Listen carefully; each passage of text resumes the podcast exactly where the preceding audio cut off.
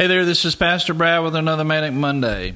This past weekend, we had a Saturday night service at 7 p.m. and also a Sunday morning service at 10 a.m. We're going into our second month of this because of the COVID virus. This past Saturday was just a train wreck for me, honestly. The crowd was down and they just didn't seem to have a lot of enthusiasm.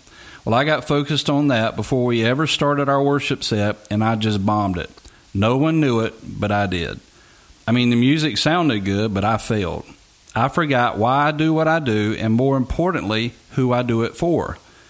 I didn't give Jesus my best. In fact, it wasn't even close.